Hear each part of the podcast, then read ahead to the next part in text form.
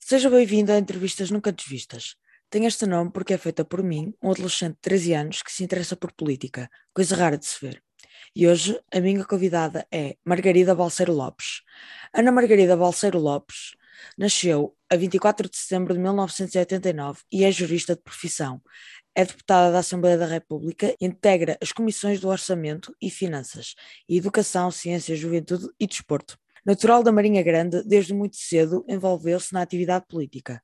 Foi na Associação de Estudantes da Escola Secundária Acácio Calzans Duarte que deu os primeiros passos no movimento associativo e foi nessa altura que entrou para a JSD. Num conselho historicamente de esquerda, com 18 anos, assumiu o desafio de reativar a JSD Marinha Grande, inativa há muitos anos, tendo depois disso assumido a liderança da JSD Distrital de Leiria. Liderou a JSD entre 2018 e 2020 e foi em 2020 que teve a oportunidade de participar no programa d'Inactivation de la Personnalité d'Avenir, PIPA, do Ministério da Europa Estrangeiros, em 2020, depois de, em 2017, ter feito parte da International Visitor Leadership Program Social and Economic Interpretership for Young Leaders, US Department of State.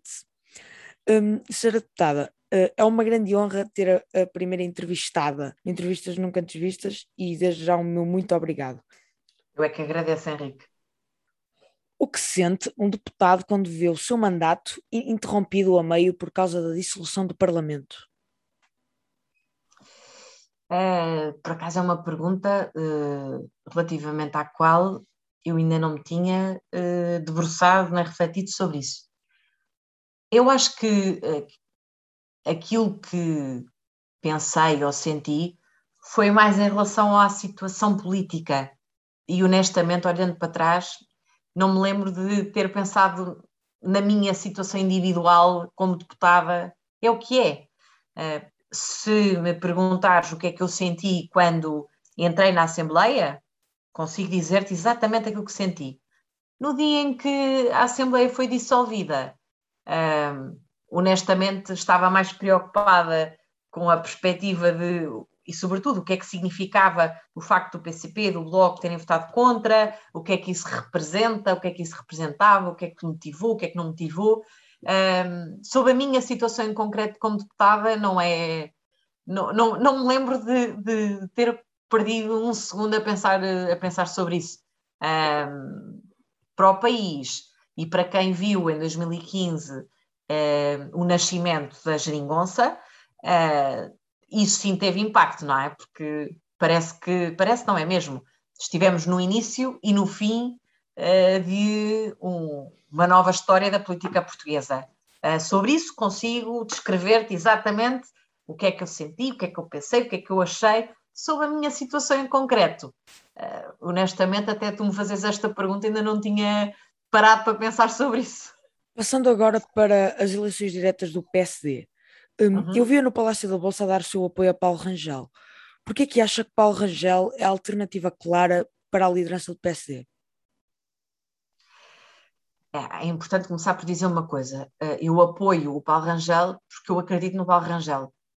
Não há nada pior, seja na política, seja em qualquer coisa que nós façamos na vida, que é fazermos alguma coisa por oposição ou por uh, contraposição a, a, alguém ou a alguma situação. E, portanto, eu acho que aquilo que nos deve motivar deverá ser sempre uh, razões e fatores pela positiva estarmos porque sim e não porque não. Pronto. Dito isto, eu conheço o Paulo já há alguns anos e tem várias características que fazem com que eu o admire. É uma pessoa extraordinariamente inteligente, preparada, hum, estudiosa e que tem esta preocupação de dominar os assuntos e de procurar saber mais. É uma pessoa também muito curiosa e eu acho que isso é muito importante para um político ou para um bom profissional em qualquer área, que é uh, ter as nossas capacidades e sermos pessoas, obviamente, dotadas para compreendermos a, aquilo que nos uh, rodeia, mas temos esta necessidade de saber mais, não há ninguém que domine todas as áreas. Ele tem essa uh, vantagem. Em segundo lugar. Em que tipo de, de situação é que o Paulo pode ter vantagem com o, a sua inteligência? Do... É assim, porque é uma pessoa que quando tu vês o Paulo a falar sobre um determinado assunto, o Paulo esteve a estudar o assunto. Hum. O Paulo uh, não te responde com base em, em estereótipos ou, ou, ou, naquilo que lhe parece que é. E quando não sabe, admite e diz: uh, tenho de estudar o assunto. Eu acho que isto é muito importante para um político. Em segundo lugar, e que está muito ligado com isto, o Paulo rodeia-se de pessoas, e eu identifico-me com muitas delas, que são uh, pessoas também muito capazes e que, admito eu, porque já vi isso acontecer, e eu própria também me projeto um pouco nisso, que discordam dele. E o Paulo não tem problemas uh, nenhums com isso, ou seja, tem a capacidade, aliás, tem a preocupação de se rodear de pessoas que no limite discordam dele. Porque isto pode parecer estranho, mas isto é para mim uma grande é um grande sinal de inteligência, que é eu posso estar convencida de uma determinada posição, mas das duas uma, ou eu de facto tenho a posição mais acertada e o facto de eu ter pessoas que pensam de forma diferente do que eu vai permitir-me, vai permitir com que eu sustente melhor a minha posição, porque eu vou ter a necessidade de discutir com alguém que discorda de mim, ou então eu posso eventualmente não ter a opinião mais acertada sobre o assunto, e o facto de ter alguém que tem uma posição diferente de mim vai-me fazer evoluir e construir uma posição mais acertada. E, portanto, isto é, para mim isto é muito importante, que é rodear-nos de pessoas com qualidade e que nos saibam dizer uh, as suas opiniões, opiniões que até são diferentes das nossas, porque isso permite que a proposta, a solução que sai deste, deste diálogo seja uma solução melhor a apresentar às pessoas. Em terceiro lugar, e, e, e, portanto, eu acho que o Paulo é claramente uma pessoa muito mais agregadora, pronto, uh, e que tem a capacidade, na minha opinião, de unir o partido. Um, e em terceiro lugar, porque haveria mais razões, mas eu acho que eu tenho o número da sorte, é o 13, e portanto acho que para início de conversa é suficiente. Um, é muito importante nós termos boas ideias, é muito importante nós termos boas equipas, mas eu acho que há uma coisa, e eu tentei dizer isso, ainda bem que estiveste lá no Palácio da Bolsa, que é essencial. Eu, para conseguir convencer alguém de que o meu projeto político é o que mais se adequa, é aquilo que efetivamente vai fazer com que a pessoa saia de casa e acredite em mim, não é a política macroeconómica, não é o do IRC, do IRS, isso são medidas, mas é preciso uma causa maior, algo que faça com que as pessoas acreditem de facto isto tem um propósito, tem um, tem um objetivo maior. E o Paulo defende várias vezes, artigos que ele tem escrito ao longo dos anos, nas intervenções públicas, defende convictamente a mobilidade social.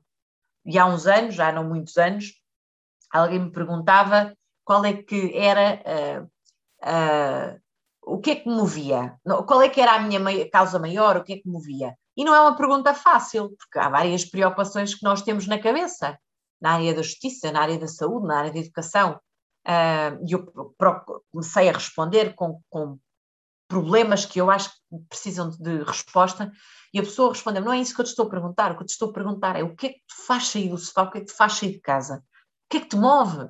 Diz-me uma causa. E eu, ao fim de alguns, alguns segundos, disse-lhe: é igualdade de oportunidades, é a mobilidade social. Não há nada mais injusto que é uma pessoa viver convencida de que, independentemente daquilo que faça, do seu mérito, do seu trabalho, não poderá sair exatamente do ponto onde está, seja um ponto mais acima, um ponto mais abaixo.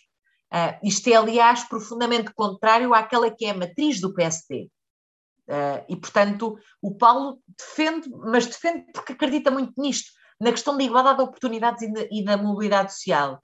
E eu acho que é muito importante nós termos as medidas, as propostas, e boas equipas, mas eu acho que é fundamental nós termos uma causa, um propósito, porque eu acho que é isto que vai, vai fazer com que as pessoas voltem a acreditar na política. E, portanto, estas são três razões que me levam a acreditar uh, muito no, no Paulo Rangel. Uma sondagem do CESOP, segundo o Jornal Público, aponta Rui Rio como o melhor líder para o PSD e melhor primeiro-ministro. Como vê o resultado? Olha, eu acho, sobretudo, duas coisas. Em primeiro lugar, que a história recente, e CC recente, nos tem mostrado que as sondagens são uh, indicadores uh, exemplo de Carlos Moedas. mas que são altamente falíveis e, portanto, eu acho que é sempre importante enfim, contextualizar e, e, e relativizar em, em, larga medida. E, em segundo lugar, um, ehm, o Paulo é candidato à liderança do partido. E, portanto, o Paulo não é presidente do partido. Eu acredito que será a partir do dia 27. Mas, mas, mas acha que o, o Paulo Rangel é o, o, está preparado para uh, assumir a liderança do PSD e logo a seguir ir para a campanha uh, e combater contra António Costa? Não tenho dúvidas nenhumas. E se não achasse isso, não apoiava o Paulo Rangel. Nasceu, cresceu e começou a vida política em Leiria. O que falta a este distrito para fazer, digamos, uma concorrência a grandes cidades como o Porto e Lisboa? Leiria tem muita tem uh, nos índices e nos vários estudos que vão sendo publicados tem uh, muita tem um reconhecimento muito grande da parte das pessoas que vivem no Conselho e também na região como uma cidade que tem manifestamente bons índices e, e, e, e, onde há de facto qualidade de vida. Agora, há de facto alguns problemas estruturais, um deles tem a ver com a saúde. Um, o Centro Hospitalar de Leiria, o Centro Hospitalar do Oeste, em particular o Centro Hospitalar de Leiria, um, enfim, uh, tem, tem, tem problemas. Um, ainda muito recentemente as urgências fecharam durante a noite, o, o que num centro hospitalar, um centro hospitalar de referência da região que serve 500 mil pessoas, é muito preocupante. Um, e se calhar não é de estranhar que haja pelo menos duas uh, entidades privadas que estejam para abrir muito proximamente uh, unidades no, no, no Conselho de Leiria, uh, porque infelizmente é, é, o reconhecimento que o SNS tem estado a, a falhar naquela, na, naquela cidade e naquela, naquela região, e portanto eu diria que a área da saúde é claramente uma área que precisa de melhorar. Depois, ao nível da mobilidade, nós temos temos, enfim, temos boas autoestradas, temos A1, temos A8, mas convenhamos que nem até do ponto de vista ambiental é essa, é essa a solução de futuro. Uh, temos os autocarros, mas novamente estamos a falar de, de um meio de transporte rodoviário, uh, e, e, agora tu perguntas-me assim, e comboio tem? Tem a linha do Norte, uh, e tem uma linha, que é a chamada linha do Oeste, em que eu procurei, ainda na campanha eleitoral, de fazer uma iniciativa em que começávamos em Lisboa uh, fazendo a deslocação, neste caso até era Palaria Marinha Grande, uh, e demorava 3 horas e 54 horas. E, portanto, isto não é razoável, não é solução. E, portanto, eu diria que a questão da mobilidade é fundamental. E estou a falar da capital distrito. Eu nem, nem, nem sequer estou a ir aos outros conselhos, porque o distrito é muito grande e, portanto, por exemplo, os conselhos do norte, de Pedrógão Grande, Castanheira de Pera, Alveiazre, em que temos vias que não são autoestradas, são, neste caso, por exemplo, o IC8, que, onde morrem eh, dezenas de pessoas ao longo dos últimos anos e não há obras para dar mais segurança, para dar mais conforto. É o caso dos incêndios de Pedrógão Grande. Que é que também não foi feito, acho, daquilo que eu ouço, da... que também não foi feito nada para mudar essa situação de talvez. Não, não foi, não foi. E portanto, Leiria tem de facto grandes potencialidades. Eu diria que o maior ativo que tem são as pessoas. Leiria é um distrito que contribui brutalmente para aquela que é a balança comercial, para as exportações, tem muitas empresas uh, com, com pessoas da, da região, cria muita riqueza, uh, mas vai fazendo isso apesar de o grande número de constrangimentos que o Estado coloca com a carga fiscal, com os custos da energia, com os custos de contexto, etc. E, portanto, é um distrito muito resiliente, que apesar de todas estas dificuldades, vai conseguindo superar-se. Uh, mas acho que o poder político uh, não tem reconhecido ao Distrito de Leiria o peso que o Distrito de Leiria tem para uh, o, o, total nacional, para a riqueza que o, pa o país produz. Uh, acho que se calhar também tem faltado, se calhar, da, da, parte das pessoas, enfim, que, que, quem, quem tem a responsabilidade de liderar os destinos do país, se calhar também não tem tido esta sensibilidade. E, portanto, eu acho que é um aspecto que tem claramente de ser alterado nos próximos tempos. Agora vamos falar sobre o tema das, da atualidade. No passado dia 4 de, de novembro, votou a favor da eutanásia. Porquê? Porque eu sou a favor da legalização da eutanásia, sempre desde a primeira votação que tomei, tornei isso público. Uh, fiz, aliás, um artigo de opinião, fiz uma declaração de voto, uh, cheguei a falar também publicamente sobre o assunto.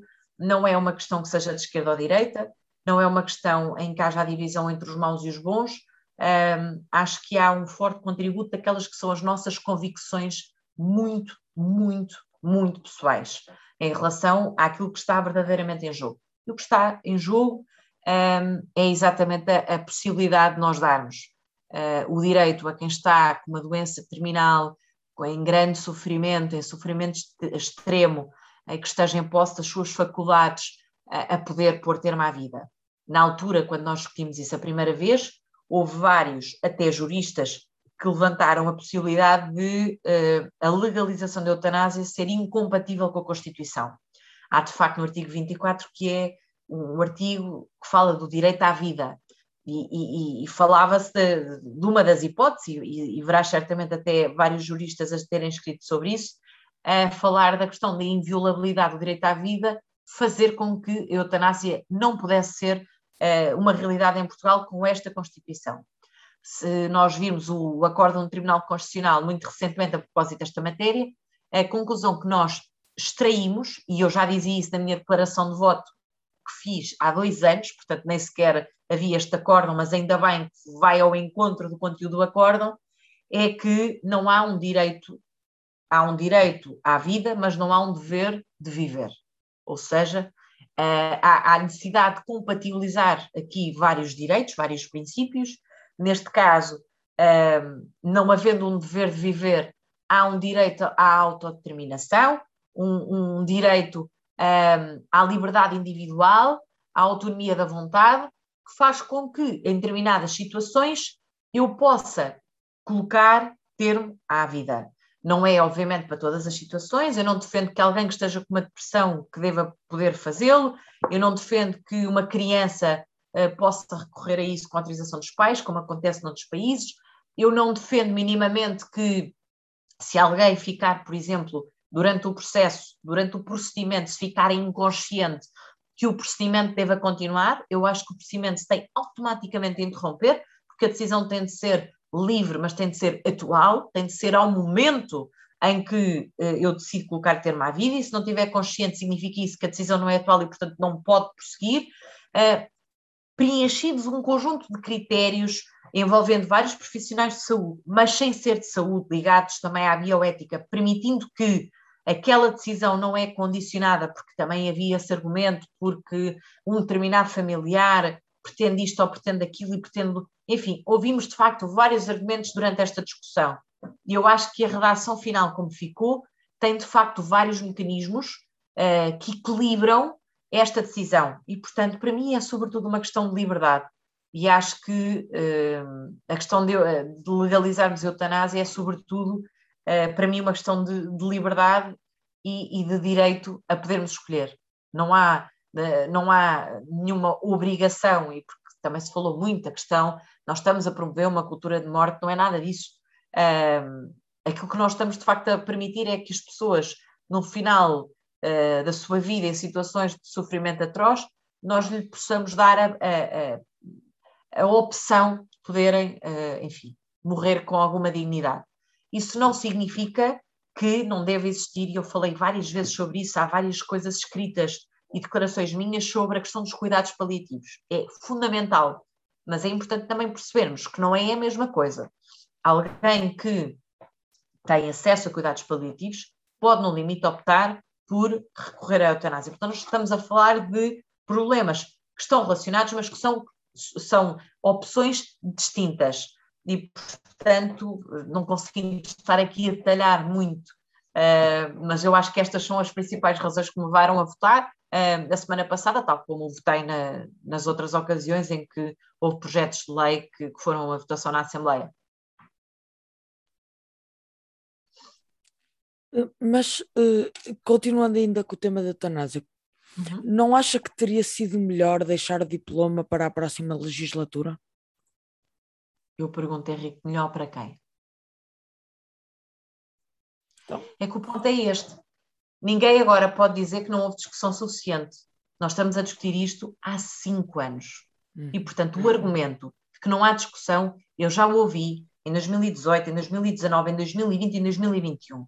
Portanto, eu acho que só, enfim, quando faltarem argumentos, é que alguém pode vir invocar o argumento que não houve discussão. Houve imensa discussão pública no Parlamento, fora do Parlamento, com grupos de trabalho, com grupos de reflexão, com debates na televisão, com debates nos jornais, com debates em associações em vários sítios. Portanto, o, assunto foi discutido.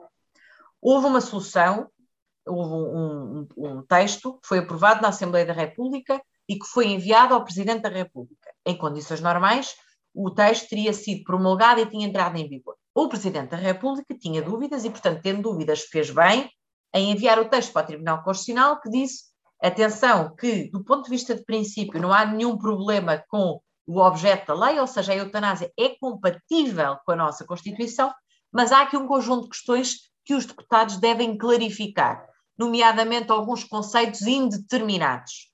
E, portanto, a lei devia ser melhorada. Pronto. Nos últimos meses, houve um grupo de trabalho esteve a melhorar exatamente alguns destes conceitos para torná-los, portanto, serão sempre conceitos com algum grau de indeterminação, mas esta necessidade de os concretizar um pouco mais.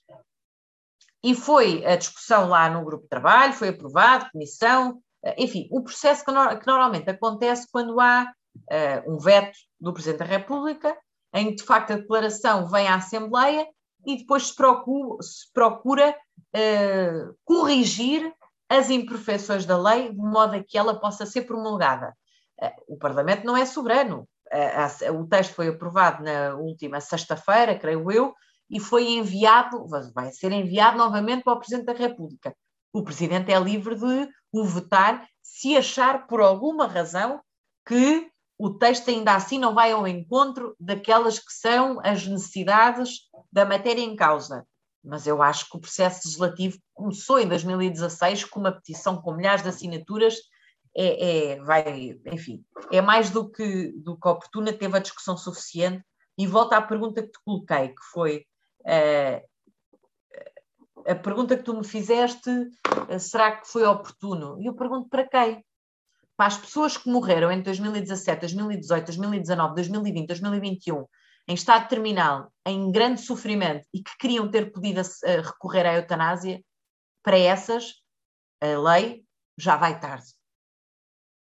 E, portanto, uh, para aquelas que nos próximos anos, que no próximo ano, que neste momento estejam numa situação dessas e que queriam muito poder escolher, e podiam muito, queriam muito poder auto, autodeterminarem-se a elas próprias, não é em relação aos outros, é em relação a elas. Nós, em relação a elas, se calhar ainda vamos poder ter aqui uh, uma opção. E, portanto, não há nenhuma obrigação, é mesmo uma opção que nós estamos a dar às pessoas. Continuando este assunto da atualidade, Acha que houve realmente uma falha de comunicação entre o Ministro da Defesa e o Primeiro-Ministro eh, em relação aos militares enviados para a República Centro-Africana que eh, tiraram diamantes e eh, acho que foi 1,5 milhões de euros que, em dinheiro que causa de droga. E também lhe queria perguntar quais são as medidas a tomar depois de toda esta situação. Ok. As medidas a tomar em primeiro lugar, são do foro, enfim, daquilo que há de estar sob segredo de justiça e, portanto, sobre isso eu não vou falar. É, isso é, obviamente, matéria com conteúdo criminal e, portanto, é nessa sede que eu acho que a discussão se deve ter. Uh, relativamente à questão da falha de comunicação, eu, eu acho uh, absolutamente incompreensível, inaceitável e surreal que o Ministro da Defesa tenha tido conhecimento e não tenha dado conhecimento disso. Mas eu, eu, daquilo que li, não, há, não havia conhecimento. O ministro, do da... ministro da Defesa havia. Havia?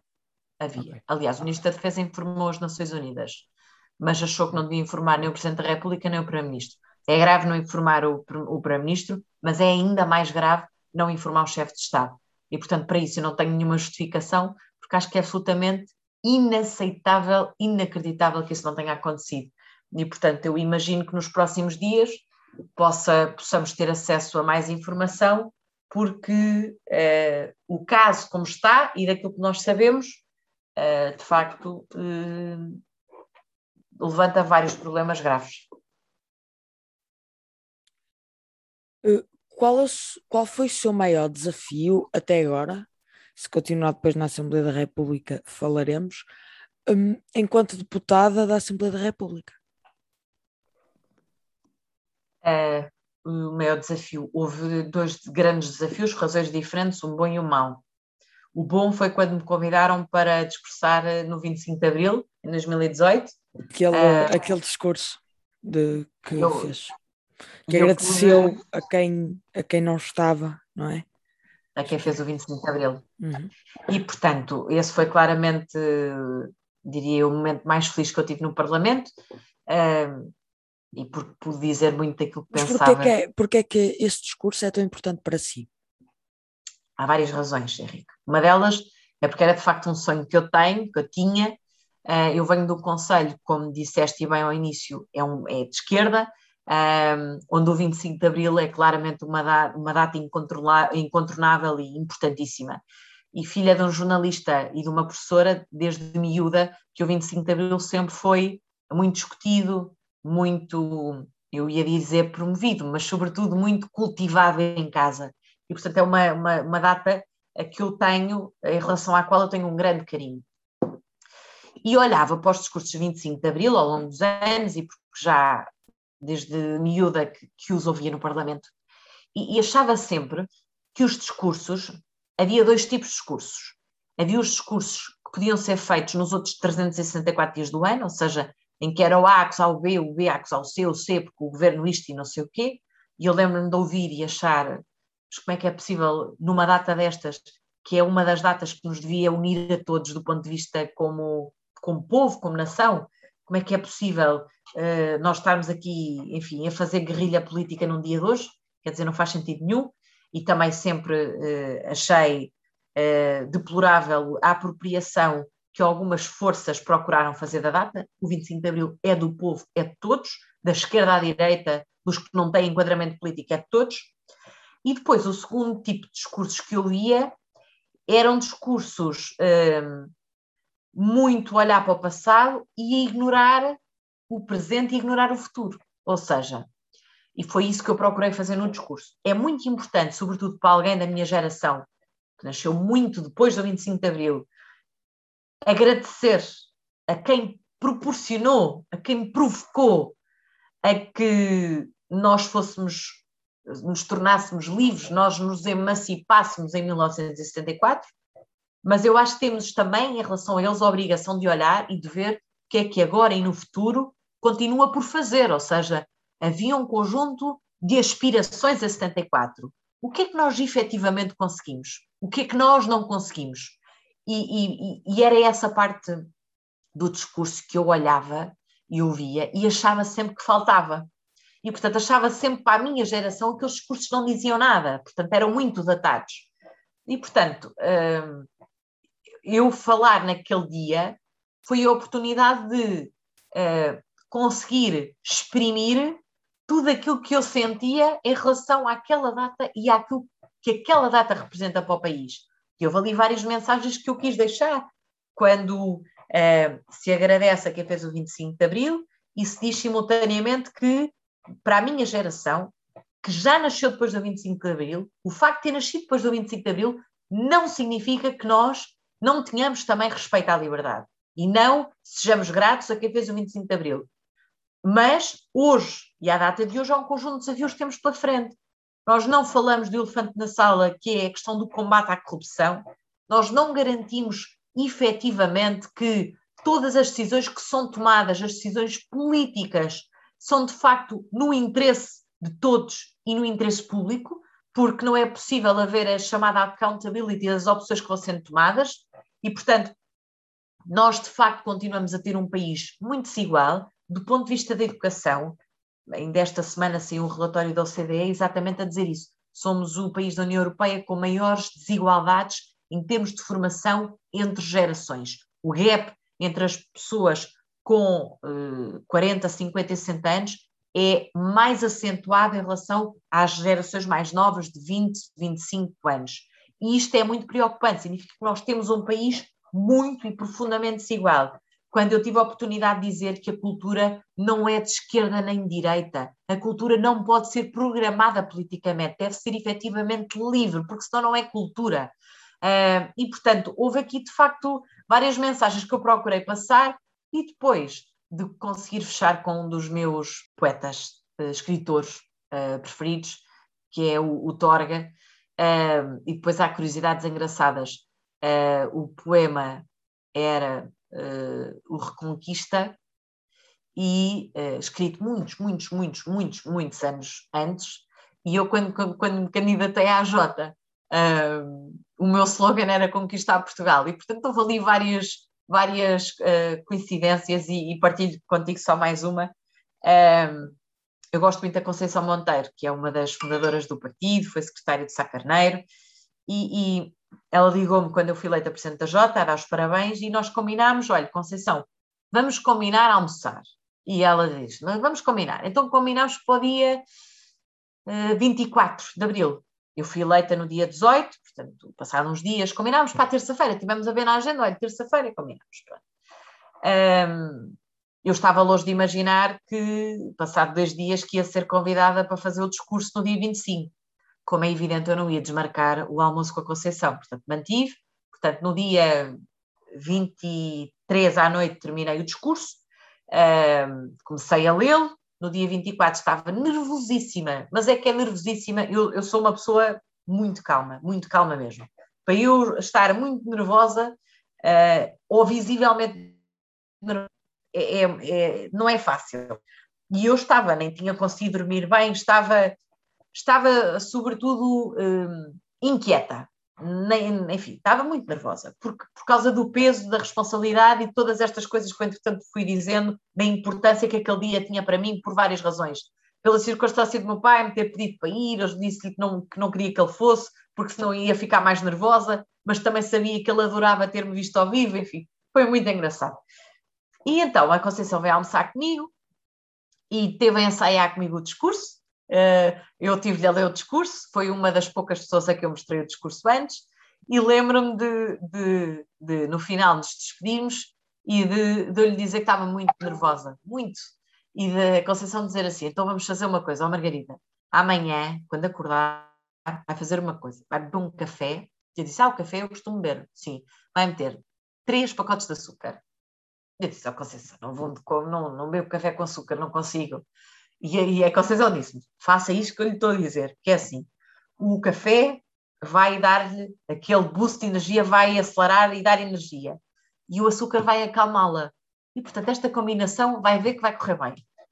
E ó, Henrique, eu detesto açúcar no café, mas foi exatamente isto que eu fiz. Acordei do meu pequeno almoço, meti um café com três pacotes de açúcar e, e quando ia a caminho do Parlamento, há um grande amigo meu, que neste caso o Hugo Soares, que me ligou a perguntar como é que eu estava, e eu disse-lhe, para já, estou estupidamente calma.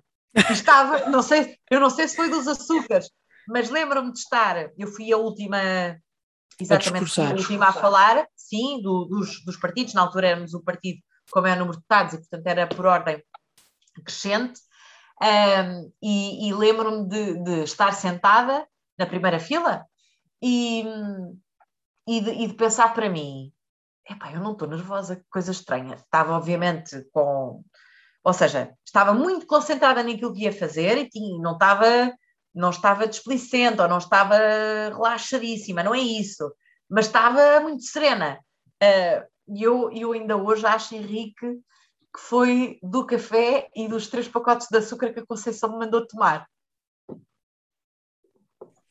E o seu maior desafio é. Ah, pera, disse-te o melhor momento. Não disse ah, pois, é, pois é, pois é, pois Foi é. os incêndios de Pedrógão.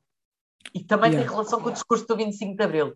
No discurso, só há duas ou três ou quatro pessoas que saberão, porque são as pessoas a que eu dei a ler o discurso antes. há lá uma parte que eu digo no discurso que uh, se calhar as pessoas não notaram, mas que falta qualquer coisa.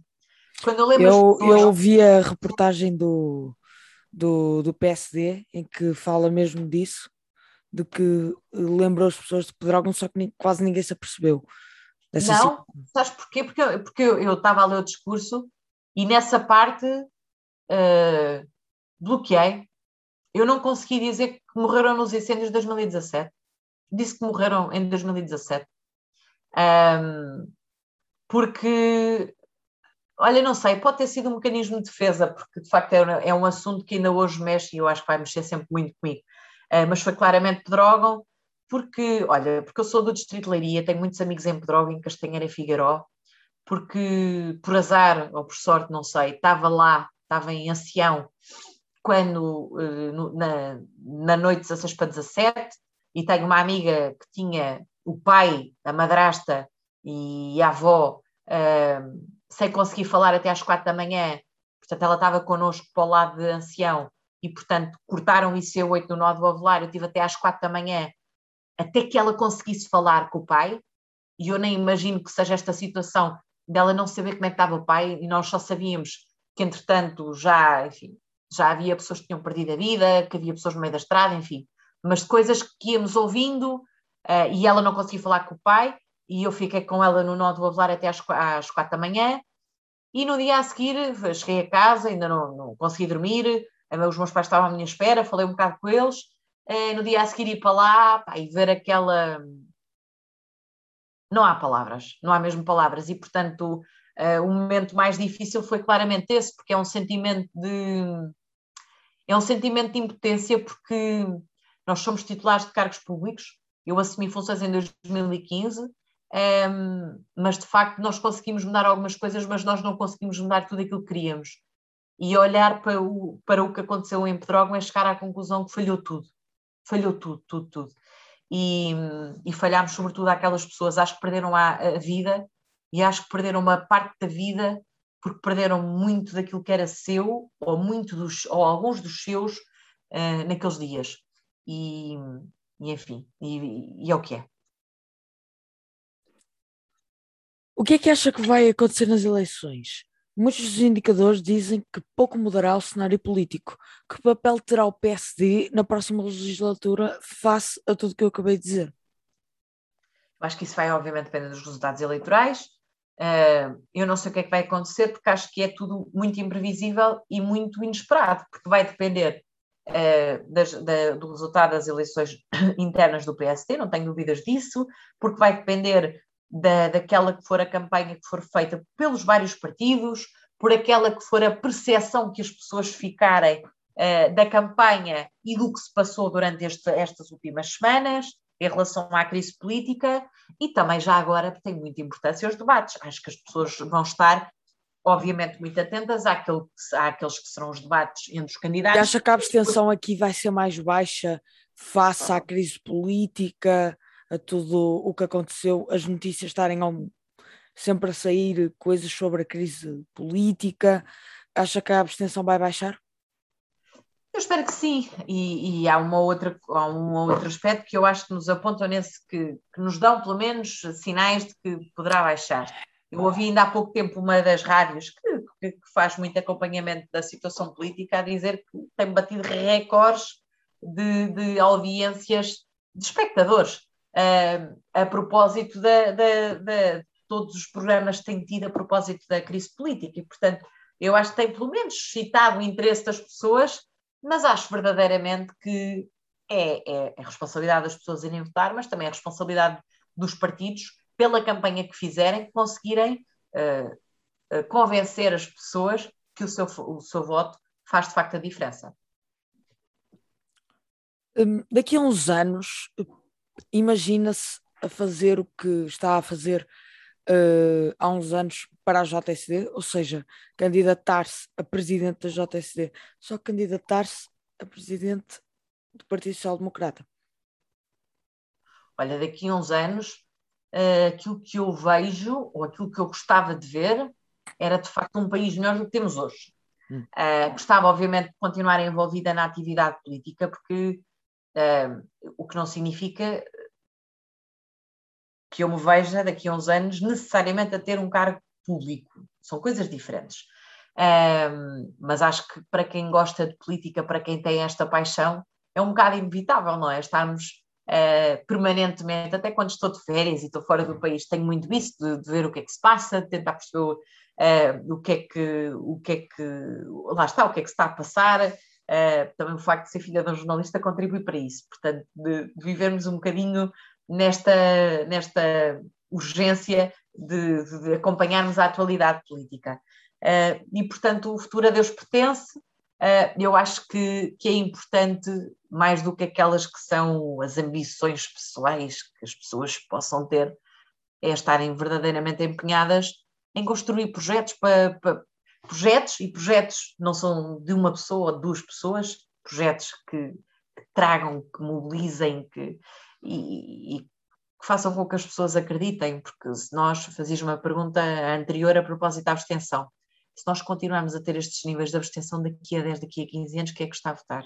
São 15% da população, são 20%. Isso é verdadeiramente uma democracia representativa. Se isso acontecer é porque falhou tudo. E, portanto, eh, gostava que daqui a uns anos, um, independentemente daquilo que vier a ser o papel que eu tenha a desempenhar, consigamos perceber que estamos muito melhores nessa altura do que estamos hoje. Agora uh, quero que se coloque no meu lugar, o de entrevistador. Qual hum? seria a última pergunta que faria, que faria a si mesmo?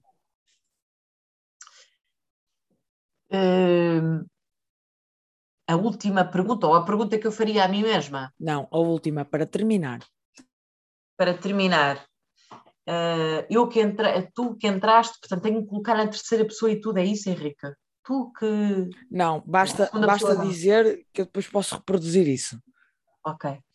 E se eu continuo a ser a mesma Margarida que era quando entrei na atividade política? Eu acho que essa é sempre a primeira pergunta que nós devemos fazer, a primeira e a última. E continua a ser eh, sempre a mesma Margarida que quando entrou na atividade política?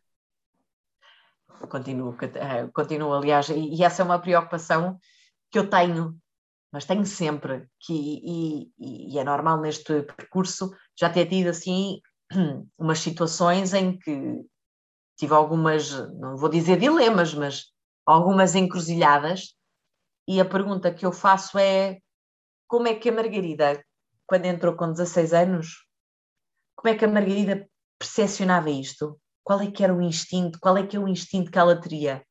E eu acho que esta é sempre a pergunta que nós devemos fazer, porque é normal, nós ao fim de alguns anos, de muitos, poucos, nós, em algumas matérias, temos mudado de posição em relação ao assunto B, achávamos C, mas entretanto uh, crescemos e achamos que, portanto, isso é normal, aliás, só os burros é que nunca mudam. Mas as nossas convicções aquilo que nos levou a entrar tem de ser exatamente aquilo que nos continua a mover, a ser o nosso oxigênio. E, e acontece, já aconteceu algumas vezes, e eu confesso que fico sempre no misto de irritada e satisfeita quando me faz essa pergunta, que é mas, mas, como é que tu, mas como é que tu continuas ainda a acreditar nisso? E eu penso assim, eu não estou mal, porque a pergunta tem implícita a convicção de que nós chegamos a determinada idade e, portanto, temos de perder aqui uh, o nosso idealismo. Naturalmente, temos de ter a noção da realidade, mas nós temos sempre de, de continuar a achar que estamos aqui de facto para mudar a, a, a, vida das pessoas, nós estamos de facto aqui para mudar o mundo, nem que seja o mundo uh, que nos rodeia, do nosso conselho, do nosso, nosso distrito, do, do, nosso país. Uh, nós temos de facto continuar a acreditar que estamos aqui por uma causa maior. Uh, e portanto, eu acho que essa é a pergunta que eu terei sempre a preocupação. Podem não me colocar, ninguém, mas eu vou sempre estar a colocar a pergunta para mim própria, que é uh, Margarida sentir-se, com 16 anos, sentir-se confortável com esta tomada de posição? Sim, então é porque estou bem. Muito obrigada, Margarida, por este tempo que teve comigo. Um, foi um gosto enorme e muito obrigada. Obrigada eu pelo convite.